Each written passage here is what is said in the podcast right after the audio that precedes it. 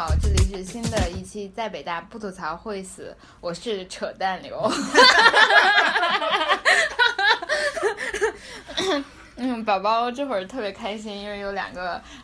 就是宝宝取代了另外一个宝宝。本宝宝其实是呆逼了，然后今天这一期节目又没有扯淡，所以我就假装我是扯淡。今天我们邀请到了一个北曹的老朋友。其实大家之前如果关注了我们的公众号，就会看到他给北曹写过一封很长很长的信，然后当然啦，最帅的碧池哥哥依然会在本期节目中坐镇，所以没有任何损失了，鼓掌！快来跟大家打招呼。Hello， 我是碧池，我现在在女明星的闺房里面，这是我第一次来女明星的闺房。女明星一天到晚迎来送往很多人，然后我第一次来。那是因为碧池特别难请，就是我迎来送往的过客里，专门给碧池留着拖鞋睡衣请他来住，可是他迟迟不愿意答应我。可是这间现在我的闺房里还有另外一位男明星。快来跟大家打招呼。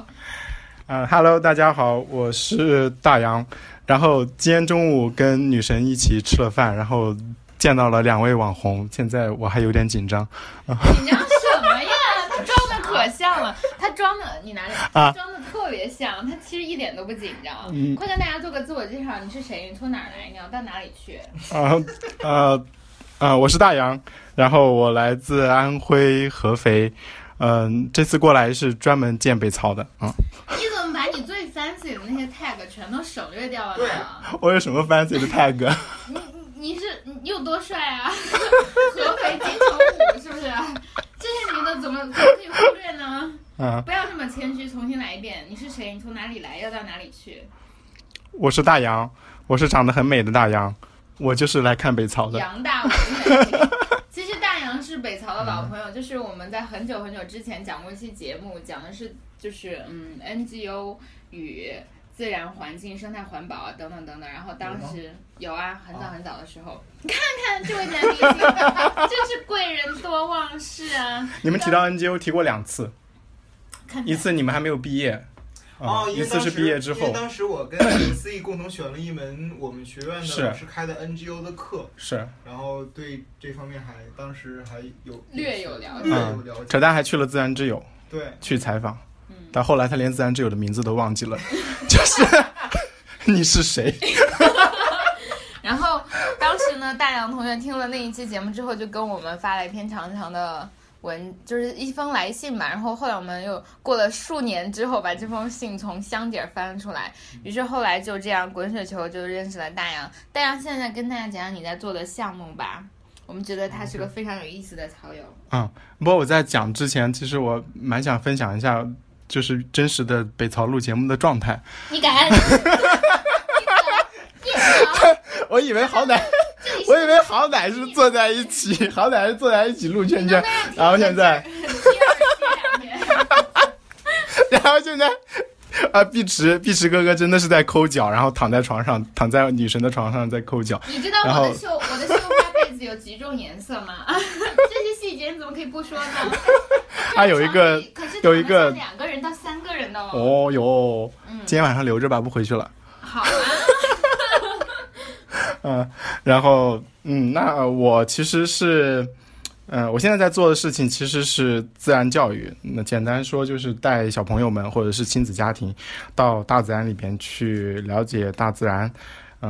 然后也会有一些农耕啊，然后传统的乡村呀，或者是一些少数民族的一些方面的一些体验，反正就带小朋友到大自然里边了。那我之前呢其实是做 NGO 的，在安徽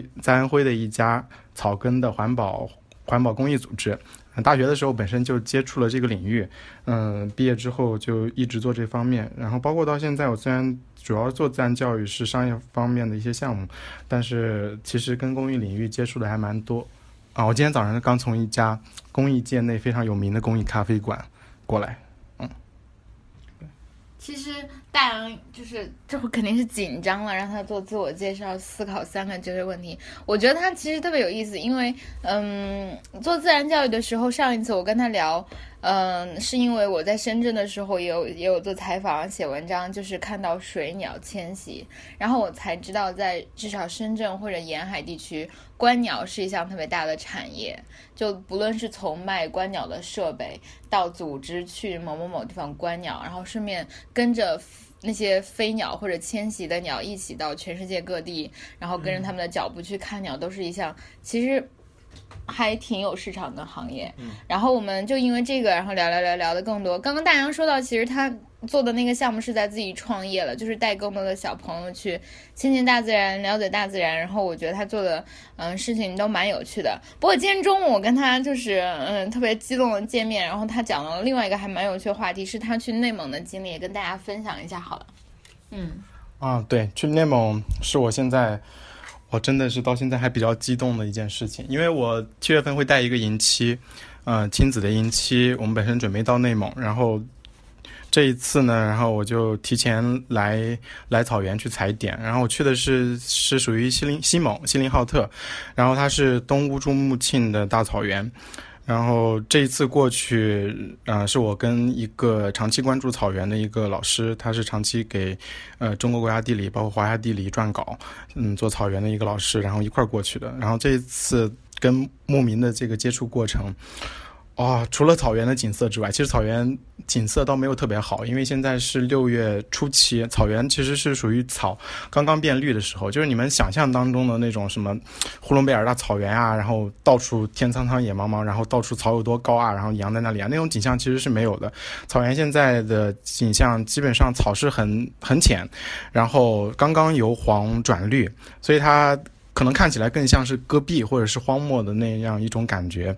倒没有那么的让人震撼。但是，就是那种环顾四周都是地平线，就这样的一种景色，这种荒芜，然后这种空旷。那更重要的是，我跟当地牧民的接触，我觉得有一些事情实在是让我太感动了，我太开心了。你要具体的讲一讲。我们什么都 get 不到，先说事理，再说结论。说说你发生了什么，约到了几个蒙古姑娘？蒙古的姑娘长得真的都很漂亮，让我很意外。我本来以为蒙古姑娘，先讲这个哈。姑娘啊，本来觉得蒙古姑娘，然后感觉可能也是比较彪悍一些的，但我其实第一天遇见一家蒙古人，然后我就觉得特别惊讶，哇，怎么这么漂亮？然后她其实就比我大一点吧，那一家牧民动了邪念没有动邪念，不敢动邪念，因为他家摔跤很厉害，我有跟他摔过，他把我摔得很惨。他家男人对，他家男人太厉害了，就我什么都不敢多想。对，就是真的是就是一看，哇，原来这么漂亮，而且我一开始还以为是一个意外，你觉得姑娘但后来是不是他家孩子没有，我还可以觊觎一下。姑娘一点都不凶，姑娘特别温柔，而且姑娘，哇，真的是也很热情，他们一家人都特别热情。然后这个姐姐，然后喊嫂子吧。对，嫂子其实做的就是包括做的菜呀，都特别特别的好吃，无论是蒙餐还是汉餐，所以我觉得很厉害。而且她做的那些就是做的些蒙古的那种服饰啊，她自己给她自己宝宝3岁多的一个宝宝做的服饰，哇，天哪，穿到她家孩子身上实在是太可爱了，就我好喜欢他家孩子。然后包括我到另外一家的时候，有另外一些牧民，然后包括他哥哥家的牧民，我发现，哇塞，原来蒙古姑娘都这么漂亮，而且蒙古姑娘都好会干活。其实蒙古汉子也很会干活，每天早晨4点多这天就亮了，4点多太阳就出来了，基本上那个时候他们就已经起床开始干活了。基本上男人是出去赶羊，看看羊现在的状态，去赶一赶羊，去看一看马，然后女人类就起来开始进厨房准备早餐。他们早餐一般都喝奶茶，然后吃一点他们自己做的果子，就是面做的，然后到油里边去炸，那个油基本上都全部都是羊油，真的就是他们自己的羊油炼出来的羊油，然后去炸，其实还真的是蛮好吃的，比我想象的要好。我以为他们那种大口吃肉大口喝酒那种感觉，但其实也其实蛮细腻的。然后包括那个肉不像我们在城市里面吃到那种肉，可能需要很大的精加工或者是各种调料它才会好吃，它纯的就是白水烀出来的汤加点盐，那个肉就超级超级好吃，而且没有那种膻味，不会让你受不了。所以我这几天吃的肉快抵上我前半辈子的了。嗯，爽吗？对，羊肉很好吃。哦，对，我给呆逼带了非常好吃的羊肉辣酱，碧池哥哥记得问他要，别让他私吞了。我们三个一人一碗，说好了。对。不过今天中午大洋提到一个特别有趣的话题是，就我们平时好像就比如说我们吧，我自己就天天在北京、在深圳啊这种地方转，然后大家在大城市生活久了，偶尔去一下这种稍微所谓的原始一点的地方，会觉得特别美。然后今天大洋讲到一个特别好的地方，我觉得是他讲到了牧民之间的社交和他们劳作的沟通的方式。你来跟大家分享一下吧，因为你是亲历者嘛。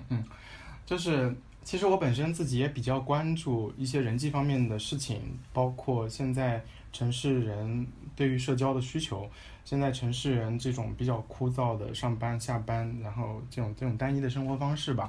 然后我在草原的时候，其实有一些事情，有一件事情让我当时我突然想到的时候，其实我觉得真的是很厉害的，就是他们的社交。游牧，等会儿我再说一些游牧的事情啊，这个放在后面再说。他们现在草原的人基本上是住的一家离另外一家的距离至少差不多有10公里的距离，他们的每一家就是相当于在他们家周围你看是看不到几个房子的，看到的房子都是离他们很远，那可能就是另外一家，距离差不多就将近是10公里，有的可能是20公里才会到另外一个人家。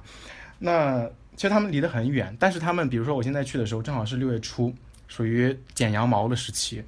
那剪羊毛的时候，每一家基本上都有至少100只左右，然后多的话可能600-700只这样的羊，所以剪羊毛要花很长时间。那他们这个嘎查就是这个村子，然后他们嘎查长就特别的鼓励他们就是相互之间的配合，因为游牧民族之前就是相互协作去劳动的。然后他们自己某一家要剪羊毛了，然后周围这个嘎查他们关系好的人亲戚啊朋友啊就全部来到这一家，然后一起来剪羊毛，一起来抓羊，一起来剪羊毛。但他们在剪羊毛这个过程当中，就是他们所有的人就是在说内蒙语嘛，就是不是内蒙语啊，就是蒙语，我完全都听不懂。但是我会看到他们说笑笑，然后一会儿说一下，一会儿笑一下，然后动不动两个人又开玩笑，估计又说一些什么段子之类的，反正我听不懂。然后也有可能说不定就在那儿休息的时候就摔个跤或者怎么样的。就我觉得，就我当时突然一下意识到，这其实就是他们的社交。因为他们其实每一家人离得都很远，但是通过这种相互劳动的这样的一个过程，我觉得他们的关系真的让我非常羡慕这种社交的感觉，大家一起干一件事情。其实当时我第一个联想的就是我们自己住的地方，像我们现在在城市里边，地铁、公交，包括我们自己住的就是在上班或者怎么样，就我们跟周围人的距离，就物理上的距离是什么样子的，但是我们跟周围人的这种实际上的这种熟悉程度，我们到底是什么样子的。其实这个反差让我很，我有一个观点是，我们依然还是就是每个人能够熟悉的人数是有上限的，对吧？不论这个有多，如果你的物理距离很疏远，那你就会跨越物理距离去找这个需求，它就是供需在于你的需求大于了这个满足。可是可能在大城市，就是因为人人都很近，所以你就不想跟你边上的人打招呼，因为你已经有你的好朋友了。所以我们就要，你看从合肥飞到北京来，然后对，从全世界各地来见北曹，对不对？所以因为我们已经占据了你们的亲密关系的那个最优先级的地方。不过我觉得更就是今天中午吃饭的时候有一点没有说出来，是我们讲到这种集体劳作和集体协作以及集体生活的一个基本的点在于，现在的政府好像以及我们心中的概念是游牧民族要定居，包括其实我想讲，在很早些年间，大概我高中的时候吧，我父母在西藏嘛，然后就会听一些扶贫项目呀，或者一些很好的驻村的项目，希望包括在西藏的游民都要定居，然后政府有很好的政策和福利，给他们造房子，帮他们买家具。当时有笑话，就是大家且当笑话讲，就是因为当地的牧民不习惯这种生活方式，然后就觉得没有事情可以做，因为他们平时放牧是他们的工作，可是你定居就意味着你首先放弃了这种生活方式，也放弃这种工作，所以他们就把家具拉出去卖酒。就是把家具拉出去换钱，然后呢买酒喝，然后天天喝，喝完之后到了冬天下雪了呢，就报灾，然后让大家捐钱，然后就是等第2年巡视组去看，哎，你们的就是安居工作做安居工程做的怎么样，结果发现村民还是一穷二白，还比以前穷，然后家具家徒四壁，于是又给他们买新的家具补上，因为财政嘛，会总会拨款的，何况就是如果大家稍有了解的话，西藏的财政是靠全国支撑起来的，而不像地方其实是自己运营嘛，何况地方还要给中国再交一部分税，然后再批款，然后中国统一拨钱。这就跟举一个很典型的例子，就是你发了压岁钱，你爸爸妈妈是让你直接拿着，还是对你说你先给爸爸妈妈，你有什么需求想买什么，爸爸妈妈给你买，这是完全两码事，你知道吗？所以就回到这点，我想说就是我没有去过内蒙，我也只能以我当时的经历对来讲。后来我就今天也听到大洋讲一个事，其实比如说在牧区或者像这样的放牧游牧业，它跟随着季节的迁徙，然后适应这样的生活环境，其实已经有非常多的经验，包括配合这样的生活方式沉积下来的文化。被现代所谓的这种我们要定居，我们要城市化，我们要更先进的这种幼稚的想法，对给捆绑的非常的过分。户籍制度是一个很关键的点。你来讲一下关于就是围栏。有没有类比其他的国家，比如说像中亚的一些国家，包括外蒙古，他们也有很多的游牧民族，那他们的就是户籍管理又是怎么样？不知道他们是什么样的户籍管理方式，但是他们是游牧。因为这一次其实有对比，我有问他们，其实有很多亲戚在外蒙，所以其实他们会经常去外蒙，包括我这次去，我这辈子遇到的最高的行政级别的长官是外蒙的一个部长，是农业部部长还是工商业部部长，就是正好到我们那个嘎查去，到就是我住的他们家那个村长，就是嘎查老村长家里边去看他们的这种农业合作社的一种运营模式。然后我都已经握完手了，完了之后他们跟我说这是蒙古国的什么什么部长。这是一个小插曲了。对，那其实为了定居，政府推了很多事情，其实已经有几十年了，但是越在这一些节骨眼上，在这十几年那段时间，其实它出现的一些导致出来的一些问题，还是就是越来越清晰了。因为它一开始要让定居嘛，它定居就要像我们农耕民族一样要有地。就这一块草场是你家的，我们是这一块地是你家的，你家有几亩地，你家几亩地，而他们就是草场，你家这几十亩草场或这几百亩草场是你家的，这一片是你家，然后你家就住在这里，然后你就在这里养你的羊，养你的牛，是这样的一种形式。那一开始也只是分地，但是分地出现了问题，就是牛羊它是会走的呀，牛羊它是会走的，就是它很有可能很轻易的就跑到别人家草场去吃了，那是怎么解决嘞？那所以其实是不得已的，当地就出现了围栏，因为通过围栏，那个围栏其实是铁丝网，铁丝网就把草原给分成了一块一块的。那像这样分出来的一个很大的问题就是地其实明确了，这块地是你家的，而且它会有铁丝网，铁丝网有门，如果我们要过去的话，把门打开，我们过去就行了，开车过去或骑马过去就可以了。但是大量的地方它是。而且野生，而且动物们是根本就不知道这些地方的，那所以导致牧民的情况也出现过，然后野生动物的情况就更严重。那有一些野生动物，比如他们是要迁徙的，但是围栏其实完全阻碍了他们迁徙的道路。所以其实在野生动物保护的有很多老师拍了非常多，还是蛮让人心痛的画面。就是比如说我们有一个林叫普什园林，在青海那边。那他其实当时关注普什园林，发现普什园林的种群数量下降，有一个很重要的原因是被围栏给害死的，就是他在迁徙的过程当中跳围栏，有可能没跳过去，他就被卡住了，他就出不来了，他就饿死在上面，疼死在上面，就是这样的一个结局。而我在去那的第一天，我就亲眼见到了类似的一种现象，就是我那个叔叔家，就那个嘎昌长家、阿哈家，他们骆驼，他们家的骆驼，然后就是大骆驼和小骆驼在吃草的时候走到了另外一个围栏，走到了围栏外面，可能是当时什么时候我们开了把他们过去吃草，但完了之后嘞，大骆驼回来的时候直接就从围栏上跨过来了，但小骆驼过不来，所以小骆驼就在那边围栏的那一边不断的祈求，然后大骆驼在这边没有办法，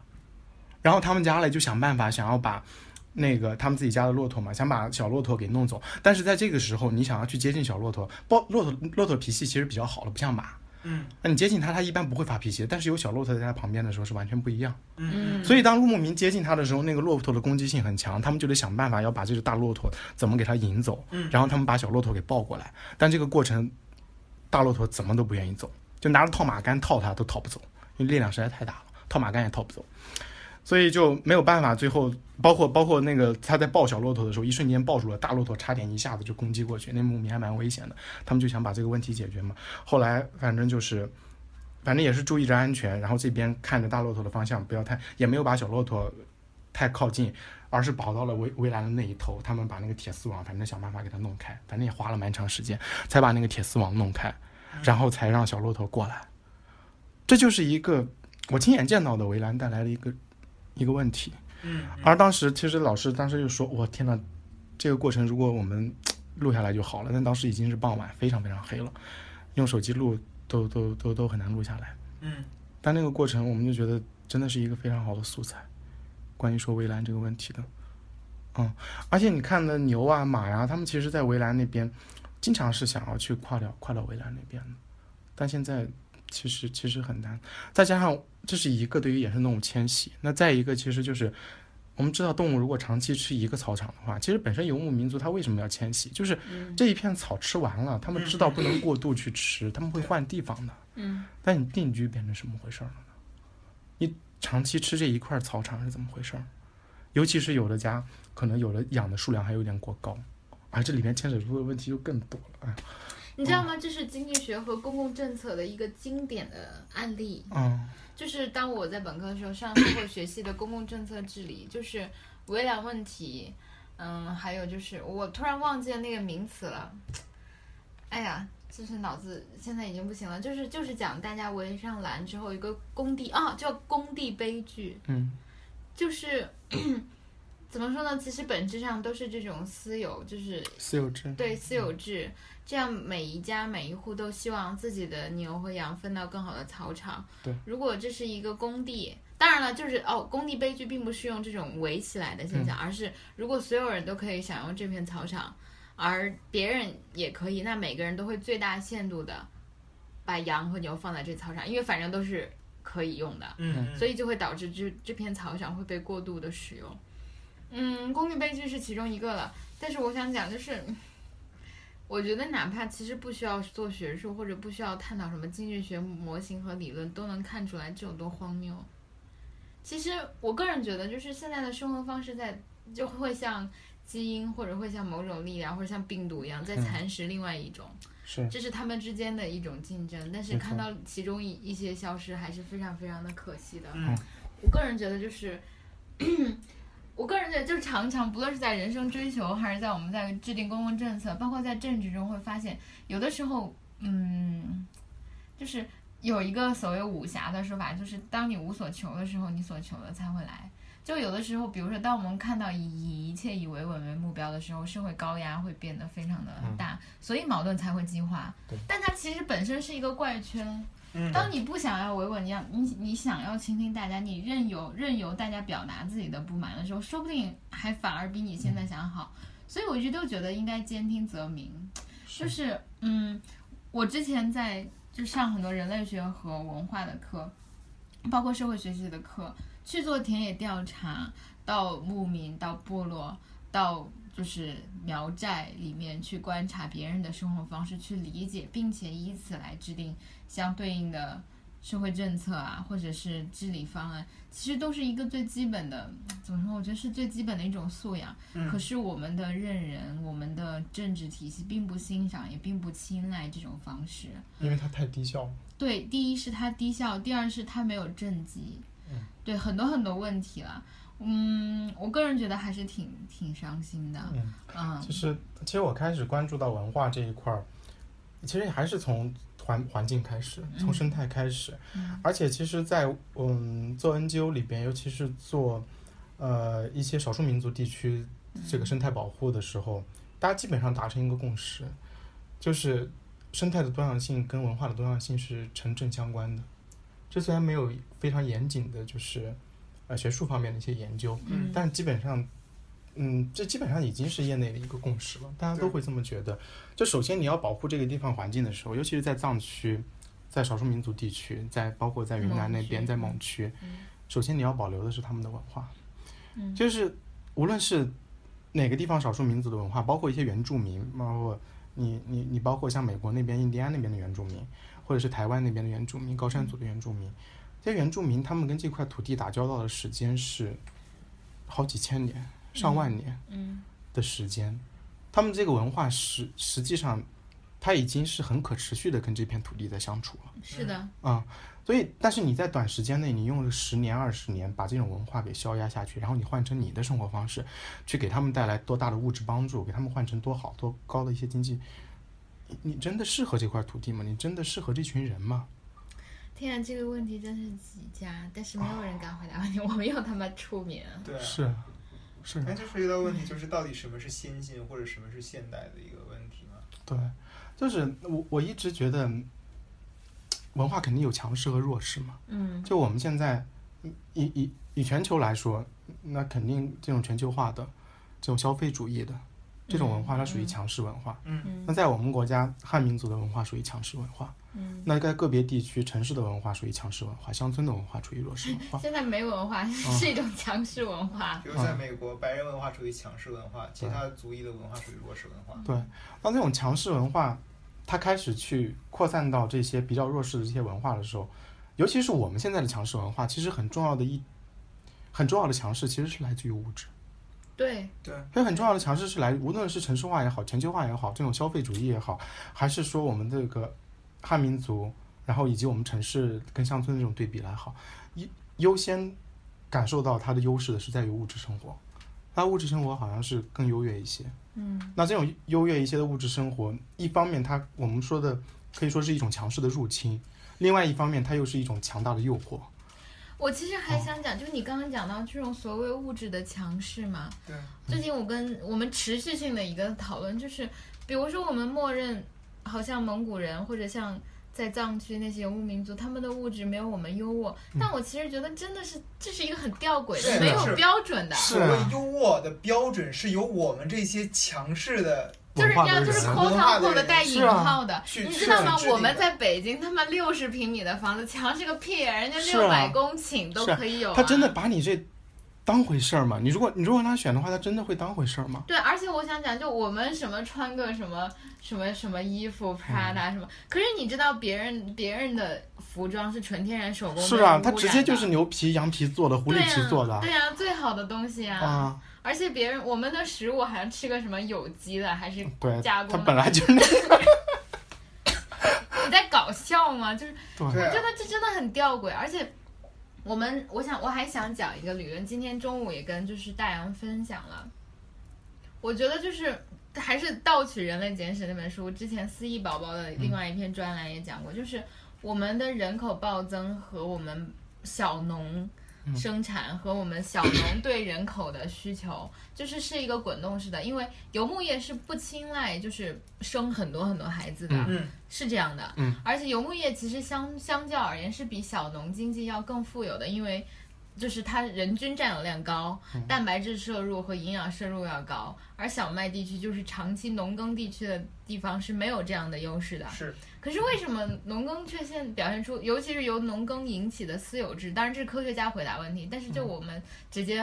就是做一个普通的观点，就是我们会发现谷物驯化了人类，然后人类想要拥有更多的谷物，然后发现需要人来种谷子，于是就生更多的男壮丁，于是生了更多的男壮丁需要更多谷物，需要占有更多的人，然后又因为就是你必须守着这块地种嘛，所以你就要画宅子，你就要跟邻居，我们要改造土地，我们要构建聚落，然后要灌溉，要有水利，就想办法。所以我觉得谷子这种东西真的很可怕哎。你知道，我就之前说另外一本书嘛，它是纯粹从食品健康，就叫谷物大脑，虽然很多很多书去反驳它，然后它就是现在有个减肥领域的最有名的书叫做生酮饮食，就是纯粹去掉谷物，就是回归原始人的饮食结构，戒掉谷物，因为身体的炎症还有大脑的炎症，在亚洲，因为我们就是尤其是中国人是经历几千年的那种农耕文化，可是你看现在为什么在欧洲有很多人对大豆、对谷物、对谷胶过敏，其实就是某种意义上讲，我们至少在他们就是那种长期由畜牧业然后由游牧民族转换到城市生活，吃大量谷物的时候，身体是极不适应的。包括美国特别流行叫 Gluten Free 对对对对，就是无谷物食物，他们有一个货架。就是我想讲啊，就是我自己在，就是可能因为答辩被受伤了，还有就是自己在讨论这个话题的时候，我觉得我们各个学科，不论我们讲到卫生、食品安全、公共政策、政治，包括个人的生活，就我们买房啊，去哪个城市逃离北上广，我想告诉大家，就我们其实都是坐井观天的那只小青蛙，我们的眼界和见识都非常非常的狭窄，而无限的去探索自己的疆界。有一个问题，有的时候是我们只见树木不见森林。我们讨论这个房价的时候，其实完全不知道这个地球在发生什么。你的这当然了，70年有限了，你就说我就想这70年的事情，然后我就想我目中所及的什么玩意儿，对对对，跟我无关。对对对，就是你可以这样想了，但是我个人觉得其实。你知道吗？就是有一个哲学家在古希腊，我也想不起来他一个解决人类终极烦恼的问题，就叫做升维。就是当你有苦恼的时候，你就把自己想象自己是宇宙级的大神，然后你把自己就是的苦恼放在这个视角下来看，它其实完全微不足道。就是把这种方式献给苦苦挣扎的年轻人。不过我倒是有类似的一种体验，就是因为我很喜欢关心嘛，包括在草原我也有关心。其实有时候关心的时候，你自动的就觉得地球就是那一颗小星星而已。然后你想想这茫茫的。哎呀，其实今天中午大洋跟我分享他很多经历，我第一是感同身受，第二是就是我真的建议年轻人就是。什么怎么说呢？读万卷书，行万里路，这8个字就是浓缩很多精华。因为他给我讲了他在内蒙古，快跟大家分享，你左边月亮，右边太阳，然后白天看到流星，然后前面有跑马的汉子的故事，快跟大家讲。